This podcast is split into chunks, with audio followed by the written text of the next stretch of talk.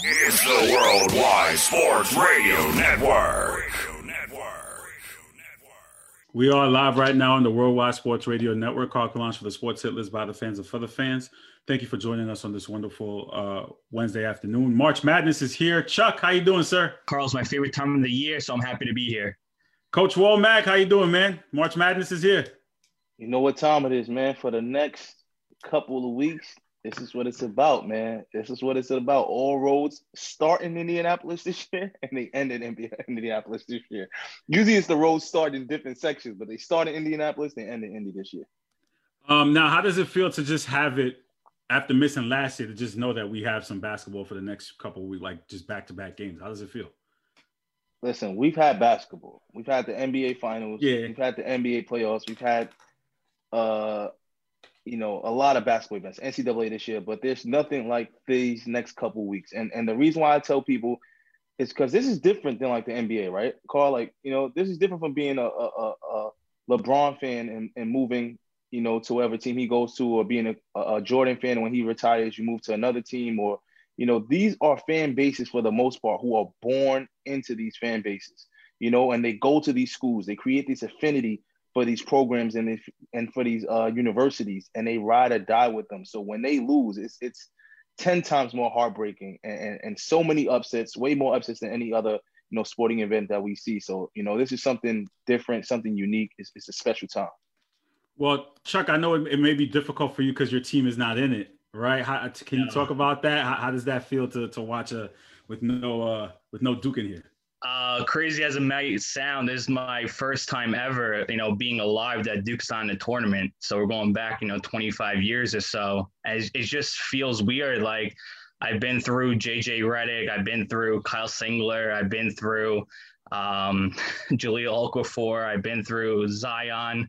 It, it's it, I, I really don't have no words to say, but I think it will help me in my bracket this year because I don't have to play Homer and just put Duke, you know, advancing all the way to the championship. So I, I might do a little better this year. Well, you know what? I'm going to play a little bit of Homer here. Uh, my Gaels, right? Iona's in it. Uh, what am I? Yo, call. Stop it. Stop it. Well, hold on. First of all, there's rules to this, man. There's always been rules to this. I know you went to where you went to graduate school is not. I'm the still there now, though. I'm still no, there now. No. I'm a current student. I'm a current student now. That shouldn't qualify. I'm a right, student so, so now. You got two. Co- you got two college teams then? Yeah. Yes. Nah, I, I, nah. You see what I mean? Nah. You can't go. like, listen. I get what you're doing. Rep, rep, rep. But you can't have two college. It's like it's like Charlie saying, "Oh, but you know, uh, Syracuse is in this year, so I'm riding with Syracuse. Listen, I you know, you know, you know, out of all people, I am St. Francis in my blood. I know, so then we not that. in it. We not in it. We not rooting for nobody. We just want to see good games, man. We ain't in it. Chuck, do you agree with that? Like, do do, do I have a kind of because I'm at Iona now? Like, I can't. Come on. Oh man. Uh, I I I think you gotta stay true to your beginnings. So St. Francis was your beginning, just like how it was for me, how how it was for, for coach. So we're all St. Francis, true and true. All right, that's a fair point. I I, I can see that. Uh, you, everybody knows again that I'm always St. Francis till I die, but because I'm at Iona now, it's kind of like I got to sport the gear. They give you a free T-shirt. I got to roll with the free T-shirt. Um, but, but realistically, uh, do we see any first round upsets? Uh, uh, clearly, upset cities. Do we see anything um, any team that could kind of be a sleeper team uh, that could kind of uh, upset in the first round? I went first yesterday, so I'm gonna let Charlie go. So just in case you got the same right, ones, that could be a little more fair enough. All right, fair enough. Carl, I'm going to run through them really quickly. I think UC Santa Barbara is definitely uh, I w- I wouldn't say a lock, but I think they're going to give Creighton a big run for their money without before you enter, before you go, I have a, a, family member by marriage on that team. Josh Pierre Louis is on that Santa Barbara. Wow. Team. Yeah, yeah, yeah. He's and I know Coach probably, uh, Coach knows his dad. Um, you know, um, he, he also his, his oh, that's Franz's kid. Yeah, Pierre Louis. Yeah, oh, yeah, yeah, yeah. He okay, transferred. Okay. He, he he was originally at Temple with his brother. His brother Nate Yes. graduated, and then he transferred from Temple to Santa Barbara. Yeah, Cool. and I think they won the. West. They won the West, and they also won. Yeah, they did. Yeah, yeah. So, So look uh, at that. Yeah, that's a little now- family ties in there. So shout out to. Josh. Yeah, yeah, yeah, for sure. So, So you can Josh. root for them. I'm gonna be cool with you rooting for them. Not Iona, though. I'm gonna be cool with you rooting for them. but All not right, Iona. fine, fine, fine, fine, fine. Um, I'm gonna go with Ohio also, and then that sets up the 12-13 matchup in the next round with uh, Santa Barbara. So I like Ohio over, over Virginia, who's been dealing with COVID cases. I don't think guys are arriving in Indianapolis until tomorrow, so they're not gonna get a lot of practice time in, and I don't think they have the offense to keep up with Ohio. Um, I like Winthrop, Winthrop over Villanova. Villanova's been, you know, kind of shaky after they lost Gillespie for the year. Um, I like Utah State over Texas Tech. I think Utah State's a tough team. Uh, they won they won their conference last year before uh, COVID happened, so I like them. Who else do I got here? Uh, who else? Who else? Um, I think Michigan State, if they could beat UCLA, I think they would eventually beat BYU. Uh, they had a lot of big wins this year. Uh, and then lastly, I like Liberty over who are they playing? Hold on. I like Liberty over Oklahoma State. I know Oklahoma State has Cunningham is going to probably. Yes. Drugs. No? Charlie's on drugs, man. hey, coach, no, I'm coach, joking. I'm joking. I'm coach. Coach, before I get to your sleeper picks, um, Greg just reminded me I am a Cluess guy. Remember that. Before I was a St. Francis oh, guy, on, I was a Cluess guy. And, and Cluess was that Iona. So I'm just letting you know I'm I have a lot of ties. That. I have a lot of ties in the basketball community. Like I used to cover Coach Cluess when I was in high school. He went oh, I could tell you all the kids I used to coach and what school they play for. And this kid is at this school and he plays for this school now, and I could just get a national championship every year by association. but I, I, can't do that. I can't get a championship every year by association. So I gotta ride with one. I pick one team. All right, fair, you know, fair, I, fair, but, fair. But, but, being fair, being fair, all jokes aside, St. Francis ain't in it. So you are allowed. I think that's the rule. If your team is not in it in college, you know, for the for the for the sake of the tournament, you are allowed to pick a team that you ride riding with, and you have affiliations to Iona. So I'll accept it, but just don't don't get too over over statuses and, and, making videos and all that. You no, not at all, that. not at all. But coach, who are your sleepers in that first round? Do you have any upsets, uh, viable upsets? Do you agree with Chuck or no? No, I like a lot of Chuck's picks. I like a lot of Chuck's picks. Um, you know, I'm, i really like Ohio. I watched a lot of the the MAC MAC conference this year. Uh, you know, has a really good league. Buffalo was supposed to win that league, but Ohio was actually the hottest team the last two to three weeks, and they got Jason Preston, who's kind of like an under the radar guard who he can make his Steph Curry, Dame Lillard moment you know, if he if he goes and makes a run in the tournament. So I like them as a sleeper pick. Um, other sleeper picks, you know, an- another team that's pretty pretty tough is that's in a tough conference is Rutgers. You know, Rutgers plays hard nosed basketball. They beat some of the better teams in the Big Ten. They lost to some of the better teams in the Big Ten as well. I mean, they got a tough matchup in their first round against Xavier, but you know, if they could get by by that matchup, who knows what could happen with them. Winthrop is also another team I look at. Purdue, I've watched extensively in the Big Ten. Winthrop has a six-seven point guard who's amazing, foreign player, and they also play very, very fast, but have good defenses. That's the biggest thing that I tell people about this tournament is the defense is key because you don't get that much time to prepare. So teams who can actually guard and not have to scheme that much or have to have a lot of you know video and edits to go over, those are teams that can adjust on the fly. Especially when you got the weekends, you know, once you get that week in between, the coaching takes a little bit more um, goes more into effect. But if you win on Friday and you got to play on Sunday, you got to have guys who can guard. And my last pick, who's a sleeper, and I pick them every year as a sleeper when they're in the tournament because just because of the style they play, is Syracuse University. It's it's tough to def- go against that two three zone if you're not prepared for it. You know, even teams who are in the ACC who play them four times, two times a year, struggle against playing against them, and they mentally prepare for weeks against that two three zone. Now you got teams who are going to try and prepare in four or five days against the two three, and then another team, if they win their first round matchup, gives them a day to prepare against that two three. So Syracuse is always a team that you know, no matter what seed they are, they kind of escape the first weekend a lot because it's hard to to to to uh mentally prepare or physically prepare to go against that zone if you haven't seen it. So is there really a strategy behind, you know, bracketology or is it just the pure of the luck? I mean, clearly you guys watch extensive amount of basketball and you kind of have an, an, idea of, you know, what team has the momentum going in. But uh, for those who are, I guess you'd say, quote unquote, the casual fans who are just, you know, doing bracketology and trying to get the perfect bracket or whatever, is there a strategy to it or do you really have to kind of know the teams and know well, what you're doing, Chuck? Um, I'm going to say no because you know you got all these experts, you know, that watch college basketball, every, you know, almost every game every year, but yet their bracket gets busted within the first two rounds. And I think what's different about college basketball compared to other sports is that there are no series. It's just a one and done thing. As where, you know, in the NBA, if you know, if the favorite loses the first two games, they could simply, you know, find out where the adjustments are and then make changes for the for the last five games of the series in order to win.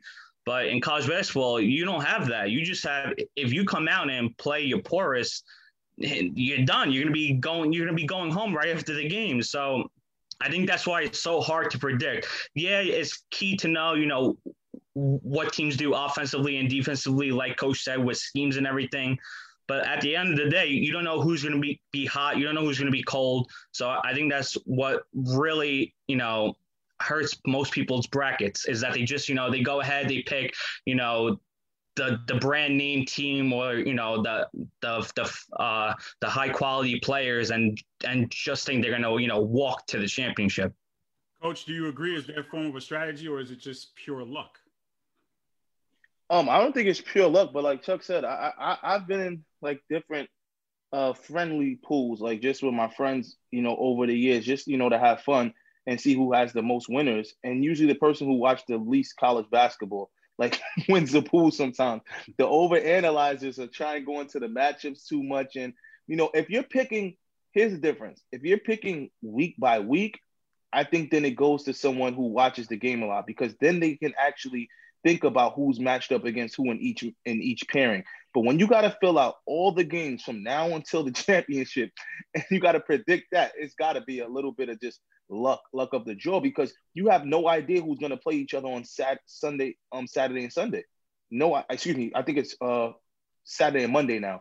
You have no idea who's going to play against each other in that second round. So you may pick a team once they lose. That's it. That's your whole pick for the to the Sweet 16. You get no more. You get no more selections from that area. So it's a little bit of luck, but if you know a little bit about the teams playing, it gives you a little bit of an advantage to uh you know try and navigate. But hey, one game elimination, one bad half, you know, one bad five minute stretch with six minutes left in the game in the second half, that could be the, the game changer. And, and that's why it's called madness. Anything can happen. Now, let me ask you guys this before I, I go to your final four picks. Uh, Georgetown. We saw Georgetown had a shift in their season, um, you know, winning the Big East. Could could they potentially go all the way, Coach? No. well, there it is. Listen, I, am very happy for Patrick Ewing. Like he's one of the good guys in college basketball. Uh, you know, I can't say enough about him. Um, you know, the his players love him, and, and you got to understand this was a tough year. He lost perhaps his quote unquote best player McClung, who left and went to um, Texas Tech, who was a really good player, and, and a lot of people just was starting to doubt if Patrick could coach. You know, that's usually what happens in college basketball and all basketball. After three years, you don't make the tournament. They start saying, well, maybe this guy can't coach. He could just recruit. And Patrick did a good job of rallying his team in the second half. They really adjusted well in the second half of the season. They got a little luck in the draw with Villanova having injuries in the Big East tournament, so they didn't go against a full, uh, fully strength Villanova, and they got their momentum. People say there's no momentum in sports, but they got momentum in the Big no, East tournament. Andre says it. We're gonna call him out. It is what it is. Andres in the Twitter streets talking that talk. It's Andres. Go ahead. Yeah, but it's a feel good story. You know, um, Patrick did an amazing job, but uh, I do not see them getting anywhere near the championship game in the NCAA tournament or Final Four. Chuck, do you agree? Yeah, definitely. Uh, they might win a game, maybe, but listen, they went on a great run. I'll give them all their props. Ewing did a great job dealing with transfers, like Coach said. Uh, I, I think they even had a COVID pause, if I'm not mistaken. But mm-hmm. the Big East, you know, the Big East wasn't what it's always been. You know, as college basketball fans, we we remember the Big East as being like a big powerhouse conference. I think not only a couple years ago they had like nine or ten teams making it into the tournament. That's not the Big East this year. Uh, they, they number three seed got got upset early on in Xavier, and that was like the third consecutive year they got bounced in the first round and whatnot. So listen, props to Georgetown, but I don't see them going listen, far. Carl, if they if they uh if they win their first round matchup, they got to meet FSU the next round. I, I, I just don't see them beating Florida State University if Florida State advances. I just don't see that happening in the second round matchup. So, um, yeah. okay, so uh, it's it's decision time. We have to go with a final four. Uh, Chuck, who makes your final four, um, and then who wins it? Uh, I'm going to take Zaga, Ohio State, Texas, and Illinois. And I'm going to take Zaga to win it all. Okay, Coach. Uh, I got from the West region. I'm going with Gonzaga. From the this one is a tough one. I I keep flip flopping on on uh, the region with OSU and uh, Baylor, but I, am gonna go with OSU only because see, Carl, this is when you have the connections. My coach, who coached me in St. Francis, is on the staff at Ohio State, so I want to wish them well in the uh, tournament. Mike, uh, Mike Nettie, oh, okay. Mike Nettie. Mike, Mike Oh yeah, I remember Mike Francis for, for, three Did years. Did he go to Cuse? He went to Cuse, right? Mike Nettie? Nah, Alan Griffin went to Cuse. See, Alan, you Griffin. Got, Alan Griffin coached me too. So you see yeah, what I mean? I yeah. can a lot of bandwagons yeah, right now if I wanted to. I connect all these dots and be like, yo, I gotta, you know, but I can't. But um, yeah, I like I like OSU. I just think that game against uh Illinois is gonna prepare them to be ready. Like either, you know, either they're gonna fold or they're gonna get ready and, and get focused. I think I can get focused. So I got OSU in a tough one, beating inching out Baylor to get to the Final Four.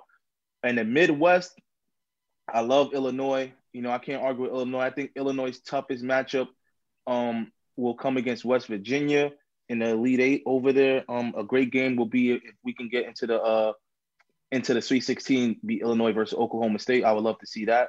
Uh, Cunningham versus Ayo. You know what I mean? So that'd be good. And out of the East region, I'm I'm riding with FSU. I think FSU inches out and they beat Texas in a very very good game, a three point game. I'm getting F- FSU to the finals. I mean to the final four. And my championship game is going to be Gonzaga versus Illinois, with Illinois upsetting Gonzaga for the national championship. Wow, and there you have it, guys. Well, we'll see who comes out victorious. Thank you guys for joining. Us. Um, any other uh, surprises? Any any other surprise you have in this tournament? Any, anything else before I let you guys go? Uh, Chuck? COVID. Oh, yeah, like yeah. yo, like that's what I'm praying for. Like seriously, like this. I, I laugh, but it's not a it's not a game. It's not a joke. Six six of the top refs in the NCAA they get rated just like the NBA refs get rated. So six of the top officials who were probably going to be the officials at the Elite Eight in the Final Four got sent home because their rooms weren't ready. So when their rooms weren't ready when they checked in, they went to go have a meal at a restaurant came back from the restaurant, got tested, and someone tested positive. So due to contract race tracing, all six referees were sent home. I mean, I was just thinking the other day, like if I was a coach, how committed I would not committed I have to be because it's my job, but it's so weird thinking you have to be at the final four and locked in your room every second that you're not practicing. Like that's what these kids are going through. That's what these coaches are going through. That's what the officials are going through. It takes one person to say, I want to go for a walk. I want to go to Dunkin' Donuts. You know, I want to go to Fridays to come back and maybe have um, a positive test. So I'm just praying that everyone stays focused and everyone, you know, stays disciplined to, to get to the end of this tournament. Chuck? Yeah, I definitely agree. I, I think it, it would really suck if one kid ruins it for everybody else. And you definitely don't want to see that. You want to see good, tight games. You don't want, you know, a team advancing just because the other team had to drop out because of COVID. Um, Coach, I didn't get a chance to tell you the other day, but I give you props for everything you went through this season. I'm sure, you know, with COVID protocols and in each conference, I'm sure it was like living through hell. You know, you can't, well, you know, I got a things. disclaimer. This year, uh, I wasn't traveling this year.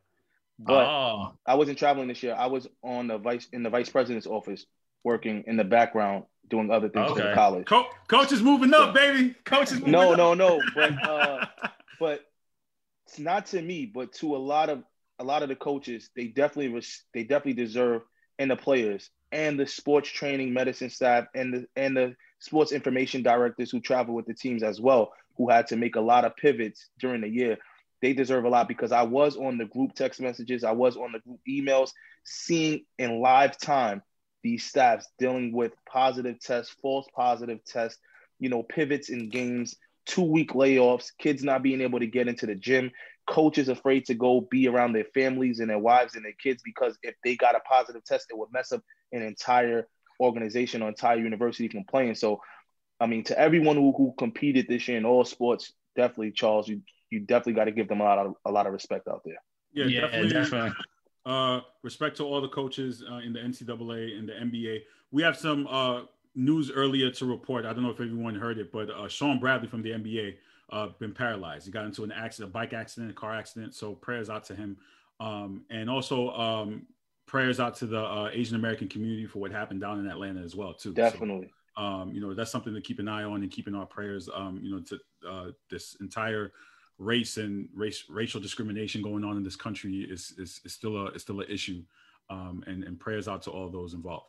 Coach, thank you so much, man. Uh, I, I, heard uh, someone told me you, you may be on the, the B show tomorrow. So I'll yeah, you man. The beat. Listen, I got to get my game together because I got to get a better background. I got to get a haircut. I got to Yeah, get my hair trimmed because when you're on the B show, you cannot go and go and, and play around. You got to. I know. I, I, might know. go get an outfit. I might go get a new outfit. Right. I just might go get an outfit.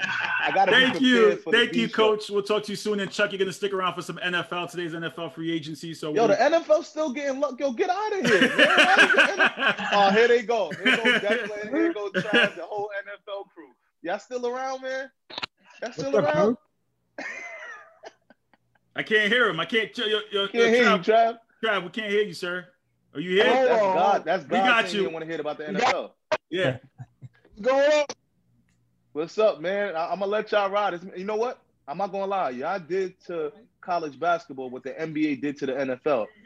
Your, your guys took over free agency and started wilding, and that's all everybody's been talking about. So I'll give Because that's what we do. I told y'all, it's not the off season, it's the non-playing, Non-playing season. season. I I mean. I know. How many times are you gonna let him say that? I know. You know what I I know. mean? I I know. All trying right, to much respect, much respect, but don't forget, I still beat you and pick 'em. I'm out, people. Why you doing old stuff, coach? All right, so we have Mr. Box Office. Declan is here from the Smoke and Mirrors podcast. How you guys doing? Talk some NFL uh, free agency. Before we talk about that, Declan, I don't know, man. I see you in the Twitter streets making some ill-advised comments uh, about how Josh Allen is top three quarterback in the league and disrespecting other people. You know, so th- th- th- there's a lot going on with you. What- What's up with you? What what what Kool-Aid are you drinking? Because it, it, it ain't it ain't the flavor that we all like. I don't know.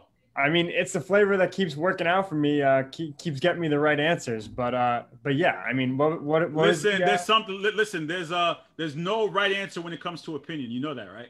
Yeah, that's fine. I mean, there's no right answer when it comes to an opinion, but then when it comes true, flowers at Well, least. th- but something can't come true if it didn't happen yet. So you're basically trying to foreshadow. That's what you're saying. Mm, It's not not you know- necessarily. No, I'm going back in. I'm going back in the past to when the player in question was called average, and he finished second in MVP voting. That's what we're going back to. well, the player that's also in question is a player who won an MVP. He didn't finish second in MVP. Who? He actually has one. Lamar Jackson. I don't think you had him in your top three quarterback, right? Is that and you Who, said Josh Allen? Say again. top five. He's not top. He's not top five, but yeah, he he he has an MVP though, right? Yeah, so I mean, is Matt Ryan better than Russell Wilson? No, I'm not talking about Matt Ryan and Russell Wilson. We're No, you're talking Lamar about players with MVP. No, but No, I'm talking you're about talking- Lamar, nope. I'm Here's where talking you're- about Lamar Jackson, and I'm talking about and I'm talking about Josh Allen right now. That's, I'm yeah, talking- wow, that was No, a valid no, I'm comeback talking- right there. No, I'm me, talking right? about- right. no, no, I'm talking about from Declan, the Matt Ryan and Russell. Wil- I, that was deep. I mean, he's Thank you. wrong. Thank he's you. wrong. He's wrong. But that was a valid comeback. I'm not gonna Listen, that that's No, I mean That's not what valid- seriously. Let's let's just like let's just break it down for a sec. If you're gonna say we're gonna go on MVP, like in 2016, uh, was Cam Newton better than Russell Wilson? You have to get your head examined. No way. in that year. The next year after he won, the year in question is not the MVP year itself; it's the year afterwards, and then the years following. Like I would right have to- now, I would have- right now, even like Greg Greg Poli's my boy. Shout out Smoke and Mirrors, my co-host, my coach, whatever. Um, he he didn't mention Lamar Jackson. The guy's better than Josh Allen. I don't think. Yeah, but he's also like- not putting Josh Allen in his top three, though. I don't think he put Josh Allen in his top three quarterbacks. He doesn't have to. I, I mean, top three. Maybe he's not top three. I have him in top. I have him in the top five. I don't think he's better than um, Patrick Mahomes, Aaron Rodgers, Deshaun Watson. Not that I don't think he's that. Not that I don't think Deshaun Watson's better, but I'd like to see where he goes first before I make a make you know a judgment like that. Russell Wilson finished the year bad. That said, he's still Russell Wilson, so I'll put him in my. All I'm saying is that you have a target. You just have a target. That's all I'm saying. I'm Be happy with it, and bro. I'm cool with it. What you say. Hey, you know what? I always hit the target, so I'm always happy to go right back. So, Uh, so cool. Right, then- that's enough, Declan. You got your own show to talk. Seriously, I want to hear some Cookie Man today, Chuck. NFL free agency. Listen, there's a lot of things going on out there. Um, rumor has it that the Patriots got their stimulus package money and they're just spending it and they're getting all this. But I wanted to ask my guys here: uh, all the moves that the Patriots are making, given the fact that their division is a lot tougher now, are they making the right moves in order to contend, or is, or, or are they just going to come up empty? Travis. I mean, I, like like you said, man, Bill got his stimmy out here. He going wild out here. But I think they are making. Uh, uh, from the outside looking, it looks like wow, the Patriots are big spenders. But if you look at some of the signings outside of um, the two tight ends, uh, Jonnu Smith and Hunter Henry, and maybe Matthew Judon. A lot of the other signings are kind of those secondary signings. I mean, they didn't give a lot of money out to Nelson Agholor. They didn't give a lot of money out to Bourne from San Francisco, but they are bringing in pieces that they need. We all know that last the past, not just last year, but even when that Tom Brady's last year there, that offense had no weapons. It was looking real suspect out there. So what did they do? They go out here. They got the two best tight ends in free agency, and John, like I said, and John Smith and Hunter Henry. They're gonna try and recreate that Gronk and Aaron Hernandez, you know, offense they have running there. Then you get Nelson Agholor on the outside, who's a burner. I mean, he gonna drop some balls here and there, but he gonna still stretch the defense right there. So now you bring back Cam, second year in the offense. Uh, we all know Cam is. I've always had mixed feelings about Cam.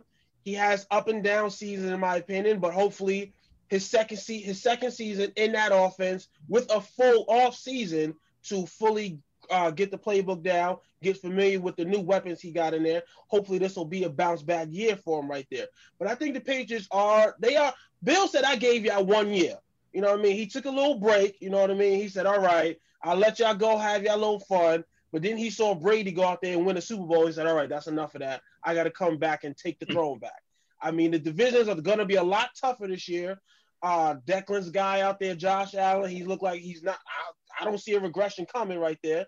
The Dolphins, they look like they're on the up and coming.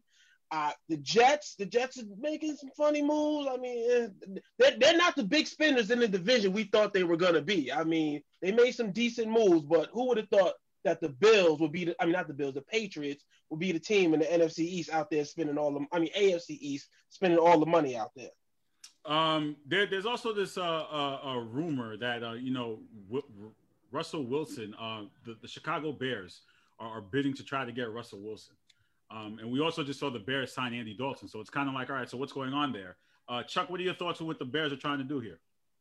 Well, I think the Bears are smart by trying to get Wilson, but if, if the guy's not available, then there's nothing you could really do. Apparently, they offered them a trade package, and Seattle said no. I don't think Seattle is going to move Wilson because they don't have a first rounder next year. So if they don't, you know, if they don't get a quarterback at least back in in the deal, then you're looking at you know a three and thirteen season because their backup quarterback is um who is their backup? Geno Smith. So I, I don't think they're going to move Wilson this offseason. I and by next offseason, they're probably just going to let him finish out his contract. So I don't think Seattle moves him. I think Chicago should turn around and go and go after Watson, without a doubt. But it all comes down to would Watson would Watson want to play for the Bears? He has a no trade clause, so he he holds all the cards in, in that matter. It's the same. Go ahead, go, go ahead, Travis. It's the same situation even if they went after uh, uh, Watson. They don't have the ammunition to make a legitimate trade. You don't have a young quarterback to send back. Uh, I believe they made the playoffs last year, so they're picking in the 20s. They so you don't have the ammunition to give another team so they can sit here and say, "Oh, we're going to draft a quarterback." I mean, Carl, you mentioned it in the chat a couple days ago, and I told you Seattle's not pulling the trigger on this. I just don't see it. Like, mm. yeah, they're gonna listen to the offers, but when push comes to shove, they not they not dumb. They're not about to pull this trigger. they shot the Bears down too. Yeah, like that is dead at this point. That's why the Bears went out and signed Andy Dalton because Seattle wasn't trying to send him Russell Wilson. Uh, Declan, what's going on with the Giants, man? Uh, D- David Gettleman is out here making comments, uh, you know, about uh, Daniel Jones um, and, and, believing in Danny Dimes and saying, you know, how many people are great at their job after two years. You know, so what are your thoughts on the Giants' offseason moves and what they're what they're trying to establish? How many people are great after uh, at their jobs after two years? I don't know. Yeah, Patrick Mahomes. Can, I, can, I, can I, just say I've been at I, I can know. I just say I've been at my job for about two and a half years now, and I'm great at it. That's what, what I said. Me too. I've been at my job three years. I already got promoted. Like I don't know what he's talking about. Like if, if, this is if this is a job, I've been here like three minutes. But uh, but as far as Gettleman goes, I mean, he sucks, and I hate to say that on, on you know on, on main like on a mainstream uh, network here. And I don't even know if I could say that, but he shouldn't have had anything to do with the coaching search. Although you know they got a good one in Joe Judge. Um, but yeah, the Giants are going to need to get Kenny Golladay, and we've heard some smoke, and uh, that could look to come to uh, the forefront when they bring him in later today, which I do think will happen. Unlike Travis, I'm not afraid to uh, say that my team's going to get the guy. Um, letting Dalvin go is horrible. Uh, franchising Leonard Williams just to sign him. So I'm not. It looks stupid at the forefront, but they clearly needed the time to re-up him, and they got it done. So that's one positive.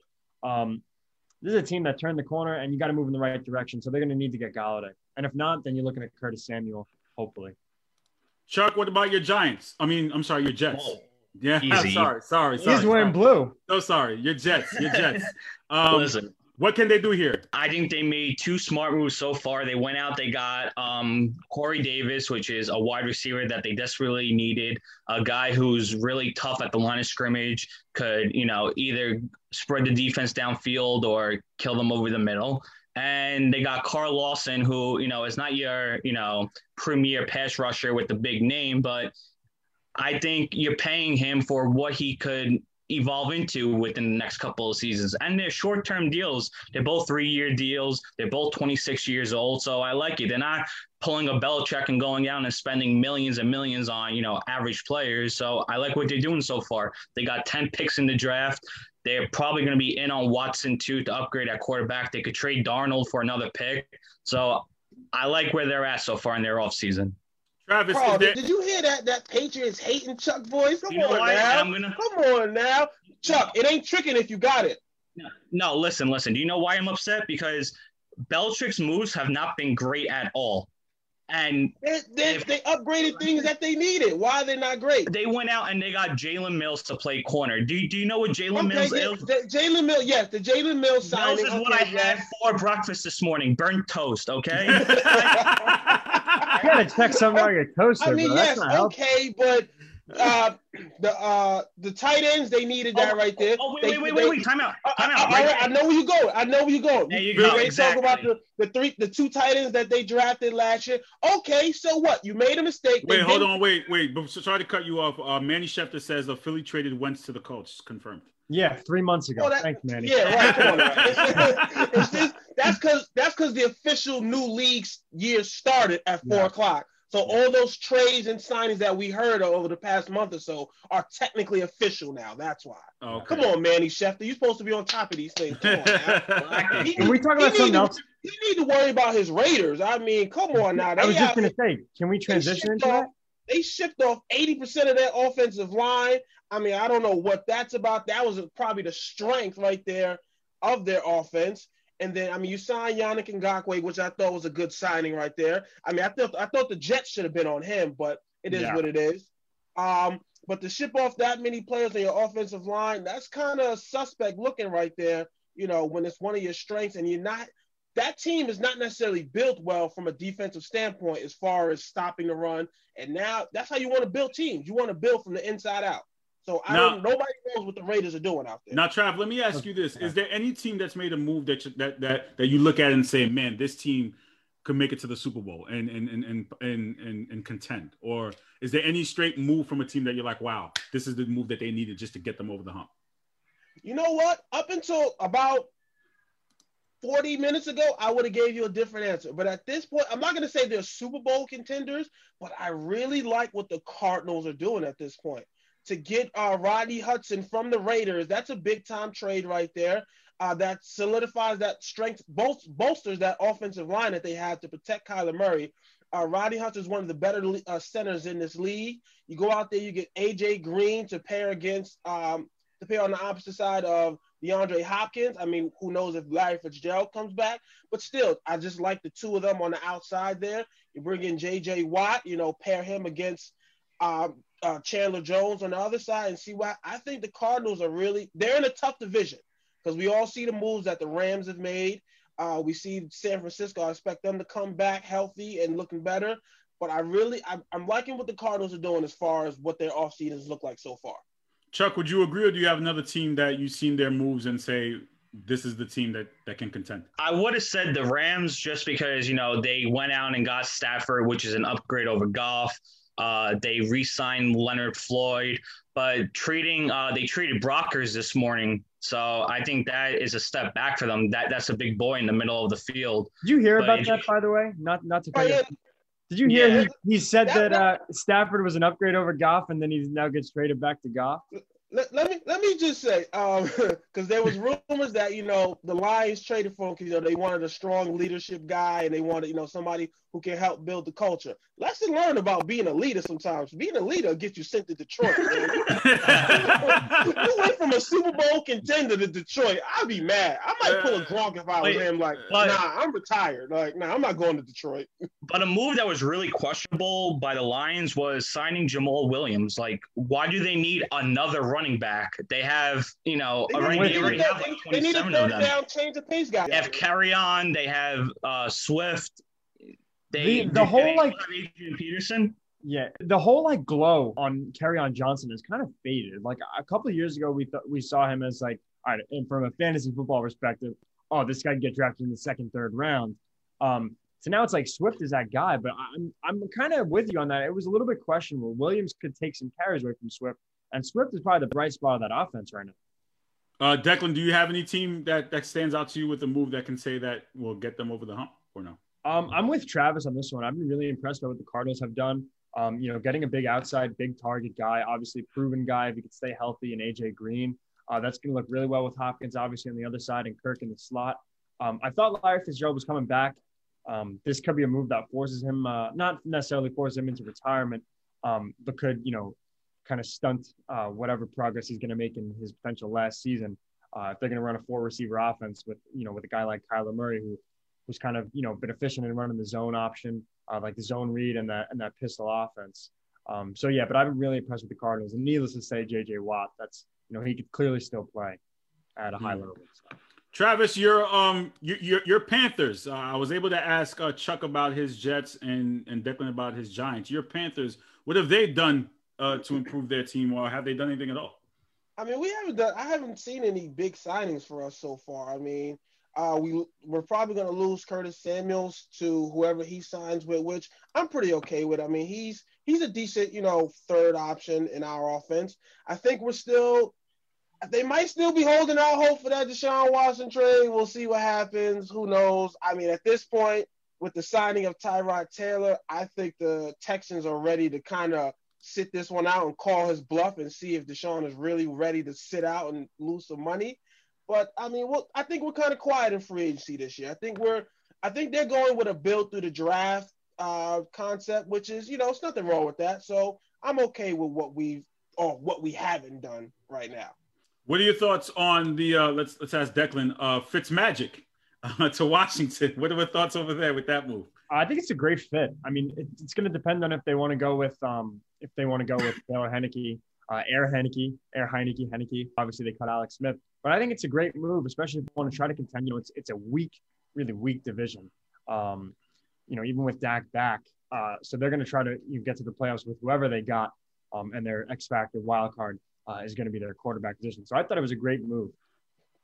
Uh, Chuck, what do you think of that move? I like it because it brings a little bit of stability to the position for them because all they really have is is Heinicke, like Declan said, and it doesn't force them to take a quarterback at 19. They could wait and hope that you know maybe Jones or Trask or somebody else you know falls to them in the second round, and they were the, the division winners last year, so they're trying to you know strike while the iron's hot.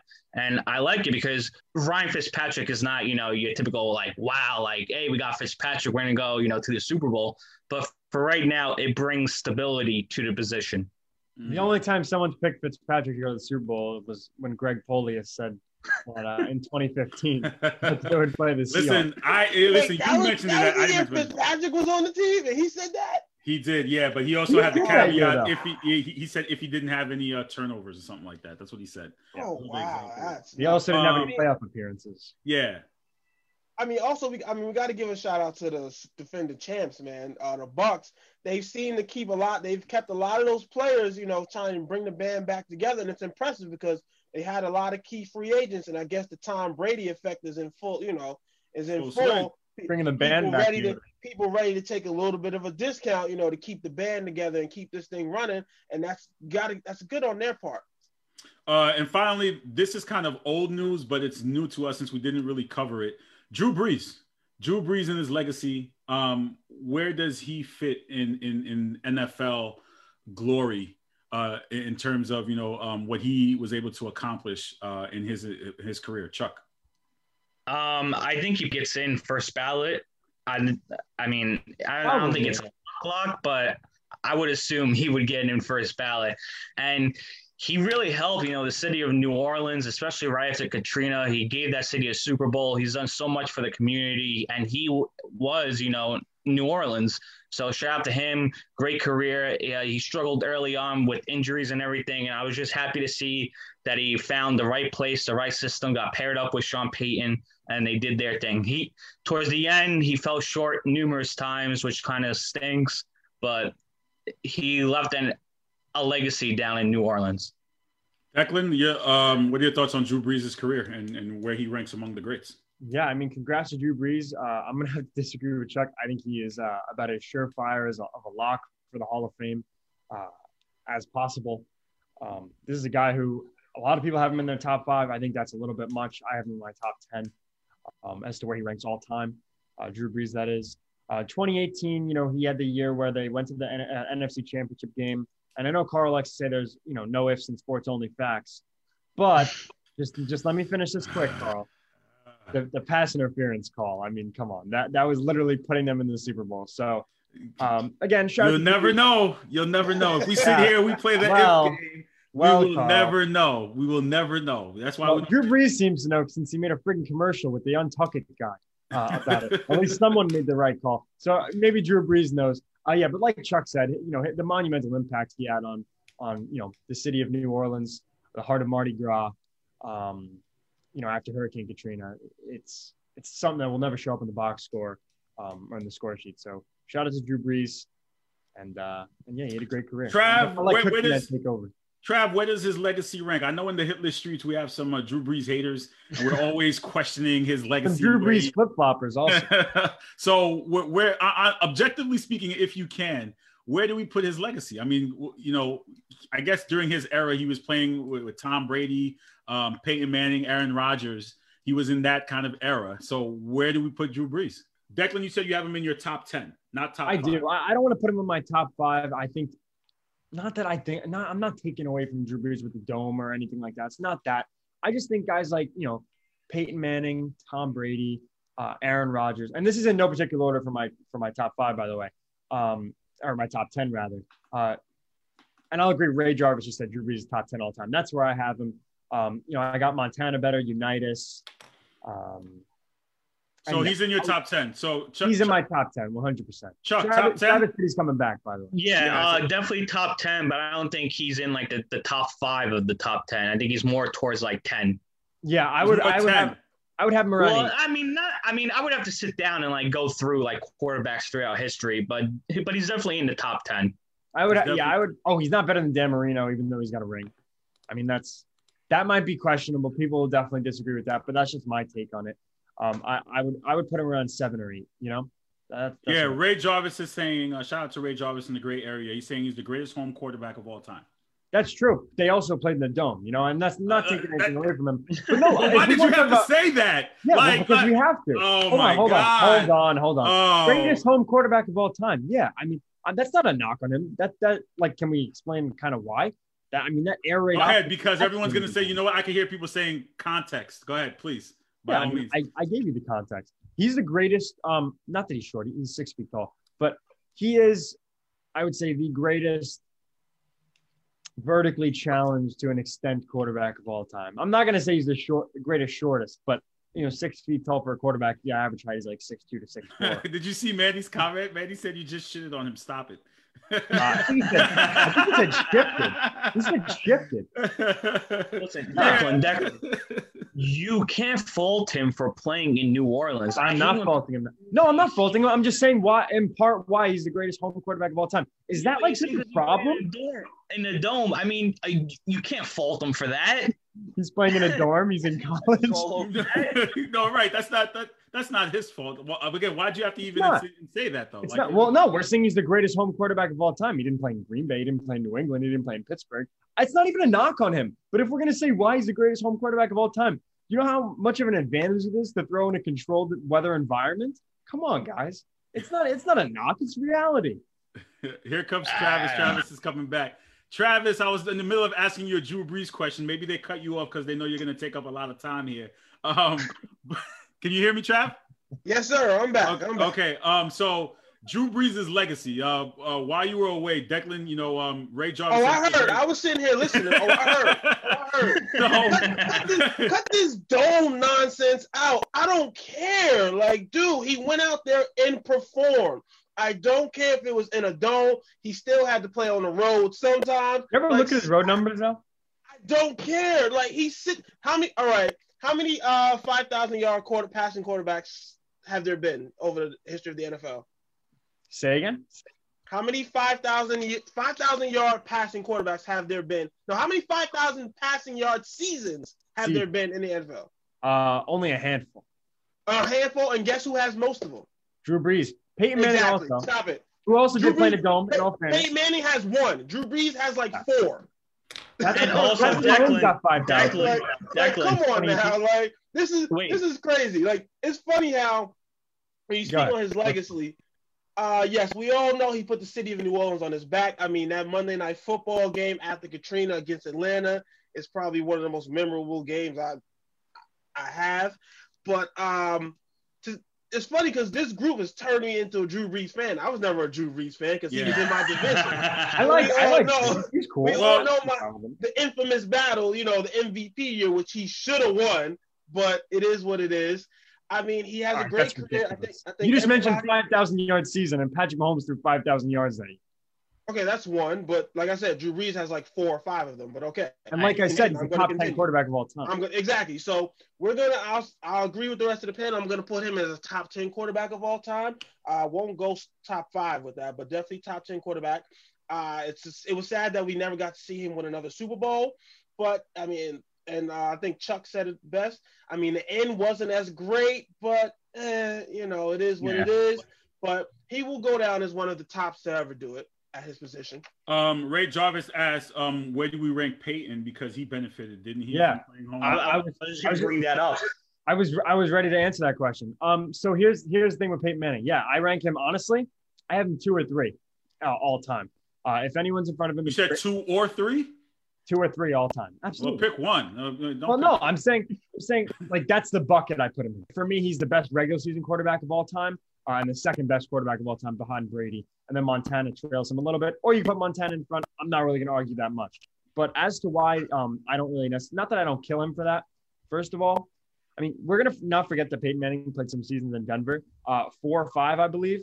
Um, that said, the 2013 season from Peyton Manning, where he threw over 5,000 yards, 55 touchdowns, uh, all records, by the way, most passing yards in the season, most passing yards, uh, most passing touchdowns in a game, um, greatest season of all time from any quarterback. So we can talk about that. The guy also performed, that gave you the best season in Denver. Uh, Which- Ray Jarvis I mean- is coming I at you, man. I mean, Listen, see, you see I him in mean, the see comments. I welcome I it. mean, You know that, at- but go look ahead. at it this way. Look at it this way. I mean, since you want to go against, you know, have all these caveats against Drew Brees, I mean, Peyton Manning was carried to his last Super Bowl, but hey, we don't talk about that. Yeah, but you know what? Again, like I said, he also went to the Super Bowl and faced the best defense in 10 years. He, also- he got beat by Drew Brees in the Super Bowl.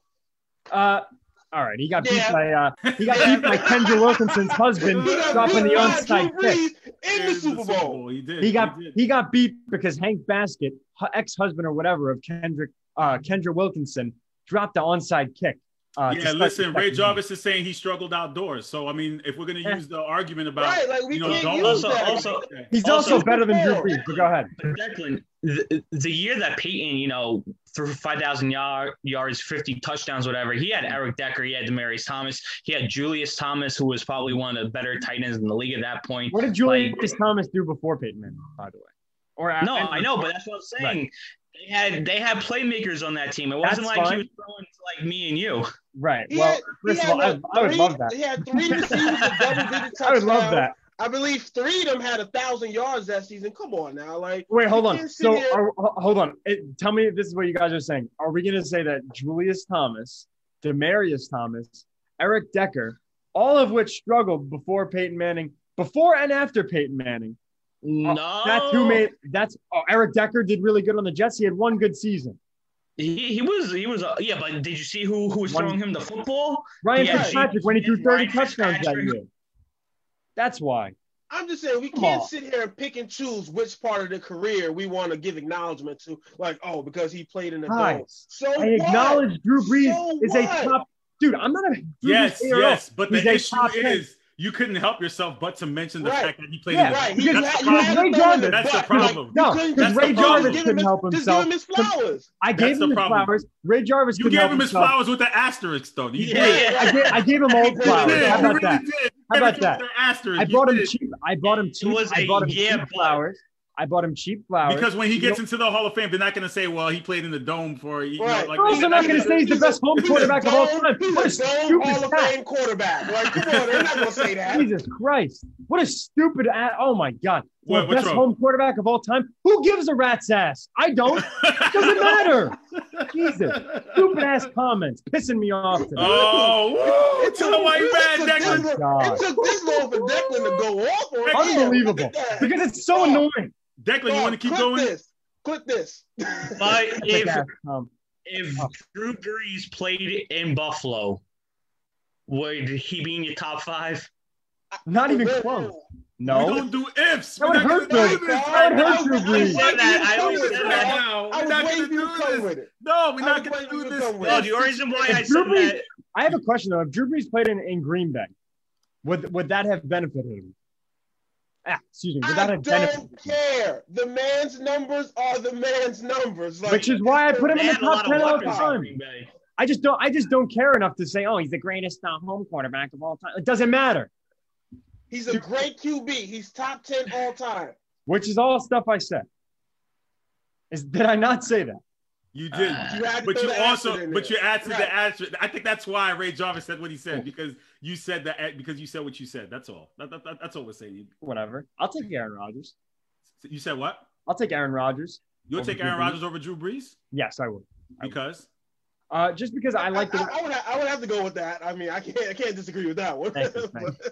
Thank you. be- because of what? No, go ahead, finish it. Oh, because oh, I first of all, better arm talent, in my opinion. Um, I just think overall, Aaron Rodgers is the best all all around quarterback we've seen. If there's anybody that we're gonna you know kind of put in that bucket, um, it's gonna be you know Patrick Mahomes. They think that he's gonna be he's gonna be um, you know that uh, of, a, a player of that ta- of that talent and caliber. But yeah, that that's Aaron Rodgers is a better quarterback than Drew Brees, 100. percent Well, I, I think the whole panel will agree with that one. I mean, it's Aaron Rodgers. I don't think that's Yeah, they, you know what? They were just. Uh, um, I was just listening to a conversation about, uh, you know, Aaron Rodgers and his, his success, and I remember us having the com- conversation when we were like, you know, some people were blaming the talent that was around him, um, and then uh, they're saying basically, is it his talent or is it him? Which is why some people kind of debate where we where would we Who Aaron, Aaron Rodgers? Aaron Rodgers, yeah, because? They haven't No, drafted a skilled right, but that's the issue. But again, some people would blame some people would, blame him for his inabilities. Others would blame um, some people would blame him himself, and others would blame because, because it's supporting cast. Gotcha. Sometimes, Okay. see, the issue, I think Aaron Rodgers is a victim of his own talent, if you want to look at it that way. Because he's so talented and so great at the position, people think he should be able to go out there and win it by himself. It's football. You can't win it out there by yourself. It's not like basketball. Aaron Rodgers don't play defense. Aaron Rodgers wasn't giving up that touchdown before halftime against Tampa Bay. All right? He Mhm. can't do everything. He can go out there and do his job and do the best of what he with what he has. And I think he does that to a superior level. Yeah. I mean, it just is what it is at that. You can't sit there and blame Hmm. it all on him. Which is why, which is why you can't, and and going back to Brees, which is why you can't make a comment like, "Oh, he's the best home quarterback of all time," and then not say where he played. But whatever. Who said that? Who said he's the best home quarterback of all time? You did. Ray Jarvis did. I no, you. Declan did. Oh, Didn't that, I was reading? Ray John. I was reading Ray Jarvis in the comments. Is is when he said that. That's what started the Oh. Come on, Chuck. Uh, yeah, uh, Ray Jarvis unable to pull up right now, but he said you'll live to see another day. He's coming for you though. That's all he's saying. Um, like I said, like you said in the beginning, like like you said in the beginning, Carl. I guess I have a target on my back. That's fine. you I'll do, a- you do. Listen, throw- I, I, you, know what? Hold on.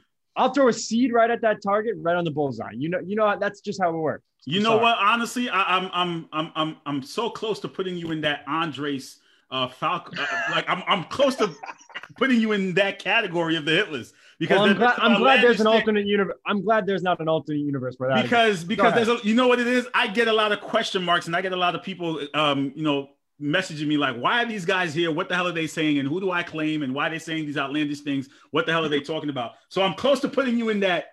And, and I don't want to put you there? Declan. Why is who here? Say it again. I'm Why saying anytime you or anytime Andres or anybody else says something outlandish, me as the CEO, I get questioned. Why are they And, here? and- and you So want to do a favor? You want to do me a favor? Why am I here? Don't vote me rookie of the year then. If you want to know why I'm here. listen, don't shoot the messenger. That garbage. It's ridiculous. Listen, listen, don't shoot the messenger. I'm just This letting what you know. And you happens- get some stupid comments, what- by the way. what I'm not even gonna read them. Show, Carl. They get a little. I know they get a little spicy. No. They get a little spicy over here. They do. They really do. They really do. Listen, I, I'm just letting you know what I get. Like I, I'm the one who gets most of it. When someone says something outlandish, I have to hear about it. So I'm just letting you know what I hear. That's all. Well, Just take it. Just take it as a Respectfully, compliment. in the words look of Mike- Look at, the look at Skip go. Bayless. He just made eight million a year saying dumb things. It's okay. yeah. The thing is, whenever people say, first of all, whenever people say something's dumb that I say, it comes true. So I don't care. Like I said, in the words of Mike Tomlin, Like what? we do not care. Like what? Uh, when I said Josh Allen was an MVP candidate midway through the year, and I was told he was average, Okay. What else? Yeah, I got smoked. That's one. What else? I mean, that's one. Uh, when the Steelers, I said they were overrated, and you apologized to me after the playoffs. Okay, that's two. All right, Give there me you third I'll one. That's you- it. I'll You that have two. now. We'll see about. Da- I've been here two minutes. We'll see about Daniel Jones. I mean, like I said, it's a Oh, big this- year for him oh, regardless. oh, yeah, we're not giving you Daniel Jones. You- Don't give me not Daniel giving Jones. I'm not giving me Daniel Jones, so don't worry. You got you got his the GM out here talking about oh he had two years and he not that good at his job yet. It's okay. Yeah. What? Listen, all Come I'm saying now. is that the Declan, you're a mark man, man. I don't know if you want to go as the most annoying for this year and go back to back and winning awards from rookie of the year to most annoying, but just be careful in the hit list streets. That's I all I'm saying.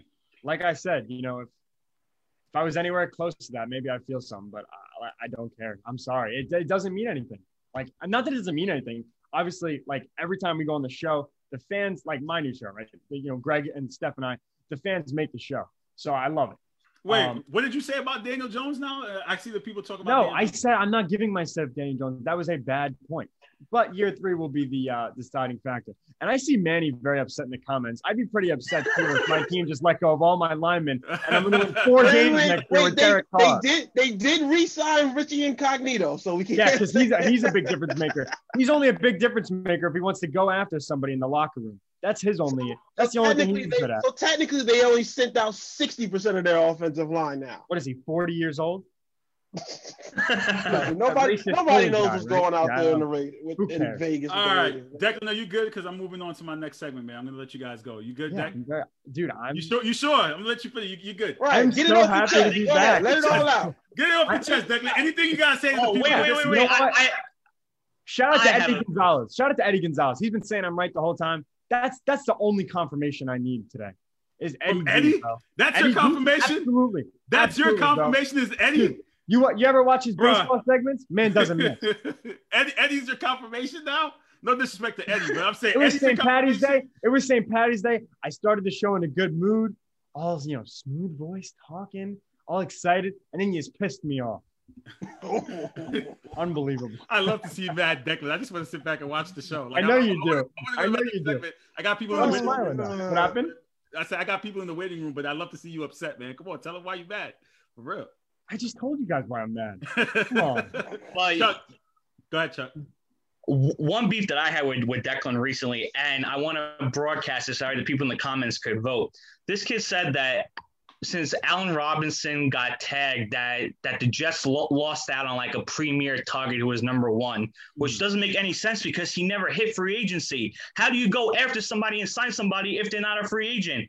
Do, Right. do, you, do you just walk over to the team? mean- he means in terms of if he would have hit free agency. Right, if he would've but he never did. key No, target. hold on, He would have been a key target. I, I see what he's saying. Like you still lost out on the opportunity to have him. Thank you, But thank you. there was never an opportunity because he never became a free agent. and that hurts. That, that that's not all. Whatever we lost out. That Well, what are you gonna do?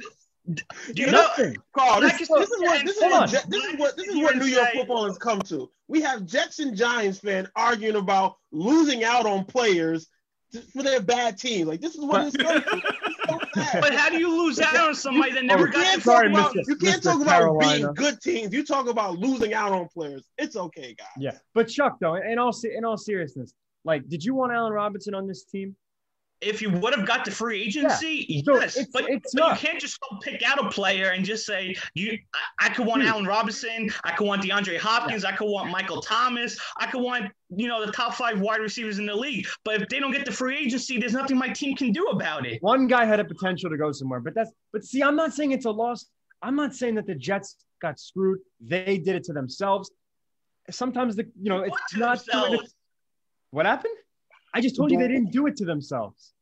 Oh, all right. First of all, They didn't do it to As far as those in the comments, y'all gonna stop coming loss. from See, Peyton, right? We Yeah, All right, it's a guys. the football standpoint. That's the guy who could have helped the team. Guys, guys, before I let you go, we're gonna transition into pro wrestling. But let me ask you this: Yesterday was 316 day. Um, for as guys who used to watch, if you watch pro wrestling, what's your favorite Stone Cold moment, Travis? I don't remember. It's You been do years remember. since I watched wrestling. Come on, give me a Stone Cold. I barely remember it. Like, Give me, I give me a just Stone remember Cold Stone moment. Cold. I just remember Stone Cold being the baddest on, on wrestling. Yo, that's all I remember. Okay, Chuck, He do you was have a Stone guy. Cold moment? Do you have a Stone Cold I mean, I, I don't think I could pin it down to one particular moment, but you know, watching wrestling as like eight and nine years old, it used to be fun to watch him come out, kick some ass, climb onto the top rope, and Drink you know, some drink beers. a couple of beers.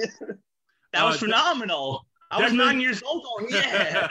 Declan, were you old enough to remember Stone Cold, or you have to watch YouTube tape? no, YouTube bro. highlights. not at all. Not at all. Oh, All right. you're the only one who remembers specific Stone Cold moment because you Absolutely, probably for sure. Yeah, I still watch. Yeah, I still watch them exactly. too. I, was, do. I, I, still can't walk remember the last time I remember did specific Come on, yo, listen, like, listen. The beer truck moment. You don't remember that? The Zamboni. With, Oh, you yes, remember yes. Okay, the Zamboni. I remember that. I remember that. I Yeah, remember yeah, that. yeah. All right, guys. Uh, Who I'm you got on wrestling coming up though?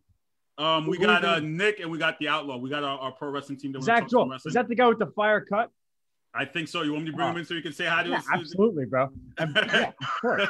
gotta say hi let me bring in. Let, let me bring in the wrestling crew. I- You're liking his stuff all the time. Is that Yeah, him? he is. Yeah. All right, Zach. You you seem to have a fan of your hair, man. Someone No. wants say hi, something to your hair, bro.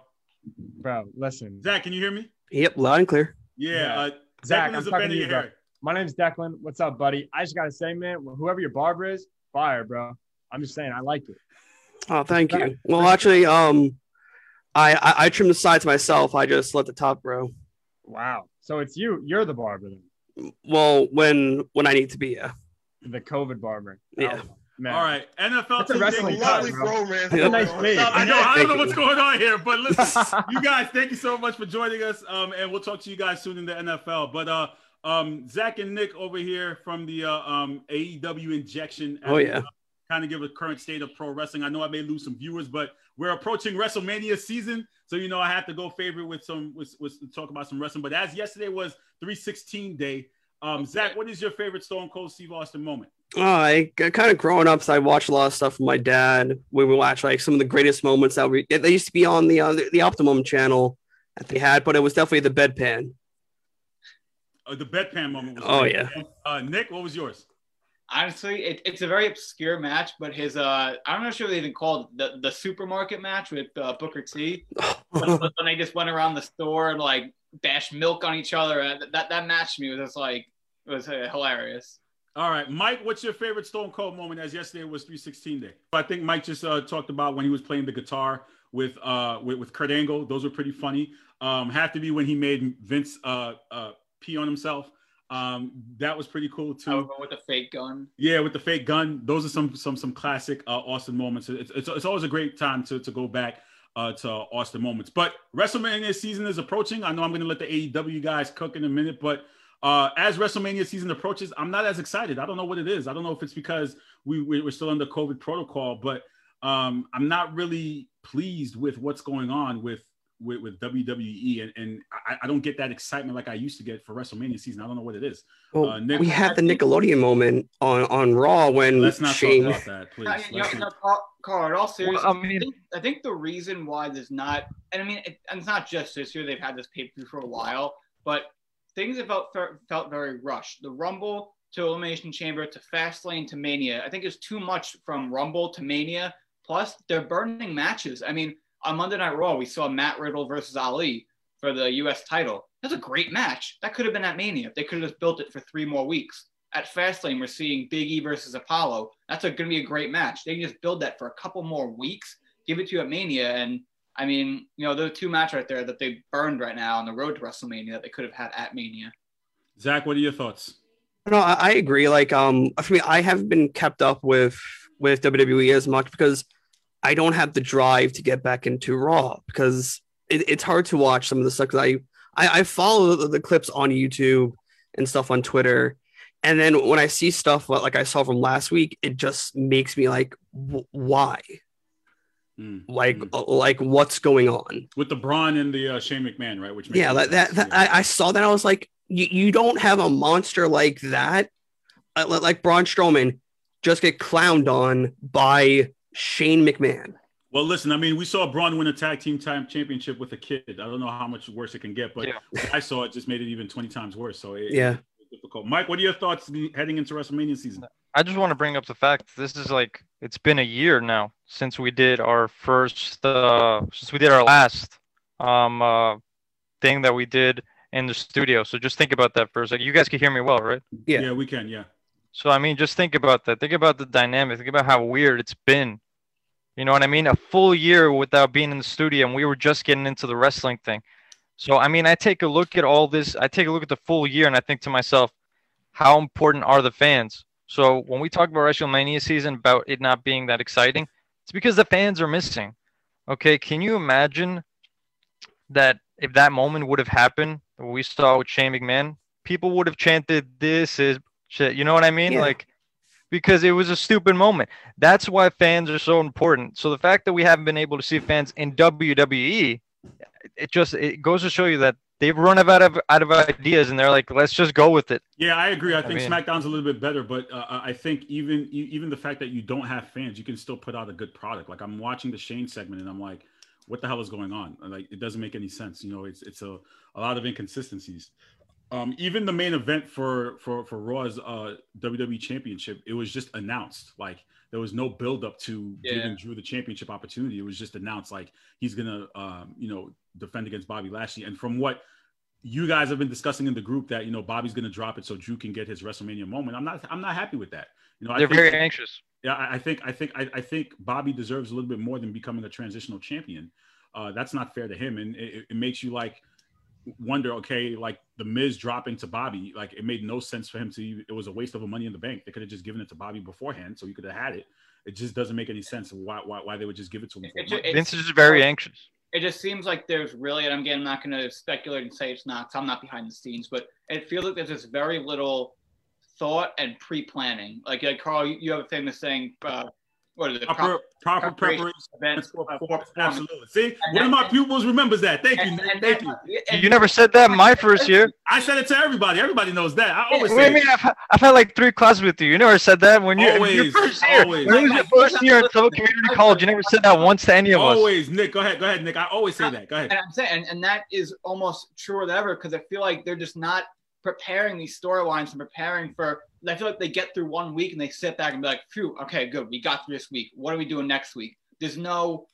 I mean, again, I'm not gonna say it's not, but to me, it feels like there's no long-term, you know, plans for Bobby, for Drew, for you know, any of these guys. Yeah, yeah, yeah, yeah. And even now, I'm hearing the rumors there may be a triple threat match for uh, the Universal Championship at WrestleMania. I'm all for that. Yeah. Uh, Oh, yeah, that- that- same. that- yeah, I mean, I I, I kind of like the storyline, but it, it just makes it intriguing to know the one on one match. You know, either way, I think Edge versus Daniel Bryan would be great, or Edge versus um, Roman would be great too. But you know, what are we gonna do? Um, Zach, I know you made a comment the other day, uh, which kind of ruffled my feathers about you know comparing a certain group to the Four Horsemen. And I was Okay, kinda like, I okay. What was this? Oh, I want to hear this. Okay. Um, you Has to do with in, AEW, right? in, in, in a way, in a way, because if you have the backing from Tully Blanchard and more or less from Arn Anderson himself, you you can kind of like put them in there. If they're not going to be called the Four Horsemen, call them kind of like me, kind of what like me and Nick talked about in our private chats. Call them like like what the Stallions The pinnacle.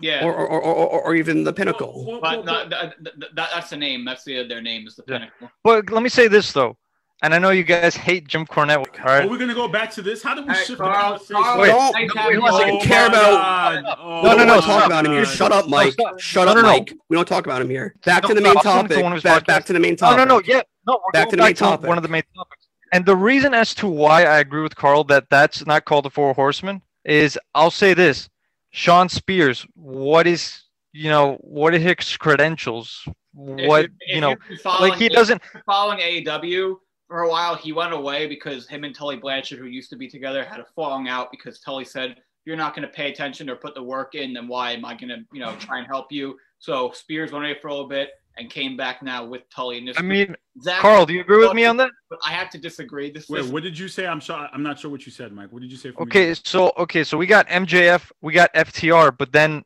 Shawn Spears, like really, like that's the Four Listen, Horsemen. Listen, listen. That's not my my issue with Zach's comment and saying that they're comparing them to the Four Horsemen is just like maybe it's a little bit too early and we're being prisoners of the moment. Yeah, I'm not I- saying that they don't I have the potential for it, but there have been a lot of groups that have come before the Four Horsemen. Now I will keep track of them to see their their, their trajectory, but you know, keep in mind, uh, some casual fans do know who the Four Horsemen are. You know, now would you be able to present this group to a casual? Would they know who they are? That's where the true question lies. Is my is, is, is I, I think if you, like I said, if you present them, if you tell somebody, hey, on this new wrestling promotion, uh, Arn Anderson and Tully Blanchard, not Arn Anderson, uh, you know, Tully Blanchard is, you know, he's has this new group he's showing, and people will be like, hmm, I remember that name. Maybe I'll check it out. And yeah, maybe it will get some certain eyes on it, but I don't, that's not the purpose of this group. And I don't, like I said, Zach, I do have to disagree with you. I don't think this is supposed to be the, the modern day Four Horsemen. I think people are kind of jumping on that because of, you know, Tully and there's been a lot of teasing with it, but uh, you know, I said this this group has a lot of potential. I know that you know, Mike, you're saying you know Shawn Spears, but Shawn Spears is a great worker, great wrestler, and with, paired with these guys, I, I mentioned on the injection, Wardlow is a future AW World Champion. Um, so I think it's this really good group that in the future can be something big. Uh, what were you gonna say? Is And speaking of the injection, the fastest growing kind of um like show for, for the hit list so far. Yeah, we're growing, man. Listen, we have Yeah, a we're lot of different opportunities. Special shout out to you guys and keeping consistency with it. Uh, you can check that show out on. I mean, I was shocked when my thing actually did some numbers. Listen, the people want to see it. They, they may not comment, they may not, you know, share it as much as they should, but they're watching. They're seeing, they're seeing what you So guys. I'm, I'm. Tuesday nights. You guys gonna be Wednesday nights very soon. That should be something worth the Mike, did you have another thing that you wanted to talk about? Right? Yeah, I actually did. Um, I want to say this. So, I mean, we're talking about we, you know, in our group chat, we talked about the state of wrestling. That was kind of kind of be the topic. Yeah. I wanted to say like this, like I don't like AEW's booking at times, but what I will say is this: is that AEW have took advantage of the fact that there is no fans and have kind of been like, you know what? Let's try to make something work out with this. Okay, fine. Let's sign new guys. Let's try a loophole. We have a huge arena right here. Why don't we bring in a thousand fans? You know what I mean? So they have really, they've done well without fans, and I'll give it to AEW. They really have done well without fans. I don't see why WWE can't do the same or any other promotion for that matter. But I will give AEW for doing that, and that says a lot about the company. You know, so the fact that this one year has gone by and they did it. I mean, I'm not going to blow smoke up, you know, Tony Khan's ass, but like I will say that you know AEW in this pandemic has almost not missed a beat, and as crazy as it sounds, has almost like like you know Mike said, taken advantage of it and gotten bigger. I mean, AEW consistently, you know, their viewership numbers might not be the highest, but they're consistently in the top five of most watched cable products um, on Wednesday nights. Their demos are incredible, and they just set a record buy rate for their current pay per view. So you know, yeah, like I said, they really are taking advantage of this pandemic, and they're bringing in 500 to 1,000 people per show. Um, they are signing new guys, so yeah, I mean, this did not slow them down, and yeah, I, I really hope that WWE does, you know, try and figure out a way to bring some fans in, even even bring in, you know, 500 people a show. You know, it's something that can be done and should be done because fans are the most important thing in wrestling. Yeah, I'm surprised they haven't yet. I mean, given the fact that certain states are open at full capacity, um, and certain even in the NBA and some other sports, we've seen some fans there. I'm Yeah. surprised the WWE. I guess for WrestleMania they're doing it, but I'm surprised they haven't gone to it early. they don't want to take the risk. That's the issue. What if some of the people get infected? down in uh in NXT, they have Oh fans. yeah. They have fans every Yeah, week. they, They're they had a performance matches. breakout. tiny. Yeah, but um NXT recently just got um got hit with a few cases. and that's another thing. Like it's it's COVID has affected everything of wrestling, and the question I really have to ask you guys, right? Because I brought this topic, what's going to happen when fans return? Is it going to be straight away? It's going to be accountability. That's going to be the biggest thing because now, like you said, if you bring fans back and you have Shane McMahon dumping slime on um, Braun Strowman, you're going to have that instant reaction of we don't like this, and you're going to get the chance. You're going to get the boring chance. And like I said, now they're going to be like, okay, now people are back. We really have to make sure we're presenting them with something that's going to send them home happy and not make them feel like they wasted their time because then they're not going to come back next week. And that's the big thing is that these shows they're going to have to run from a single location every week. So you want to make sure that you put on a good enough product where fans are going to want to come back next week and the following week. Um, any other issues? Yeah, go ahead. The, the current state because we pretty much cover WrestleMania season's coming up. We got Fastlane, um, AEW. Oh no, but Carl, I had, I had a question. Uh, it's just a quick question. May- If you and the Outlaw could just answer it, what's going to happen when fans return, especially with WWE? What Well, are they going to do? Oh, the, the booking will get better. I, I think right now they're, they're just running off of fumes right now. Um, I, I don't know. I mean, if, if if fans are supposed to come back after WrestleMania season, my thing is that's usually the worst season in in, in, in WWE is after WrestleMania. You know, so this is the time. This is their peak time to to shine. Uh, I don't see anything that they could possibly do that's going to shine um, post WrestleMania. Uh, it's just going to be the same. Like if right now when WrestleMania season and the, the, the content is dull, what what makes me believe that when they bring fans back is going to be any better? I don't know. I'm I, I, I I'm- I'm losing uh, I'm losing faith here, and that's just me being honest. Let's just hope things, you know, get back to normal. I mean, it, it seems impossible, but let's just hope Sure looks bright though. at this so positive minds and uh, hope for the best. Any other issues we need to bring to the current state of affairs, guys? Uh, not that I can think of.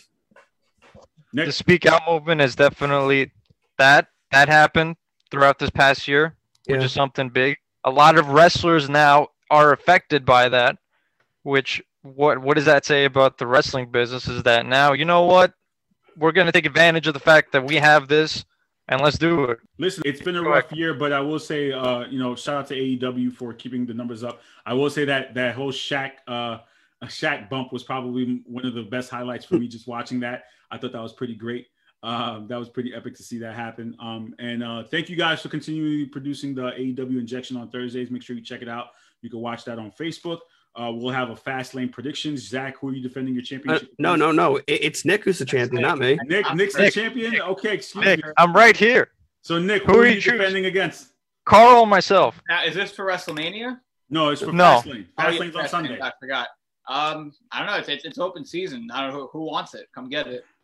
Carl, you want it? I'm I- going. li- listen, I don't know, man. Uh, right now, I'm not in the. I'm not happy. I'm, I, I don't know. I'll think about it and let you know in the chat. I'm still waiting for, for, for me and Carl to have our rematch. yes, Let's we do, do have a rematch for sure because uh, that kind of got lost last year. Yeah, who, So- who whoever gets the title gets that Okay. gets settled rematch. Are we on, Nick? Uh, like I said, Mike, if you want it, come get it. Okay. Ah.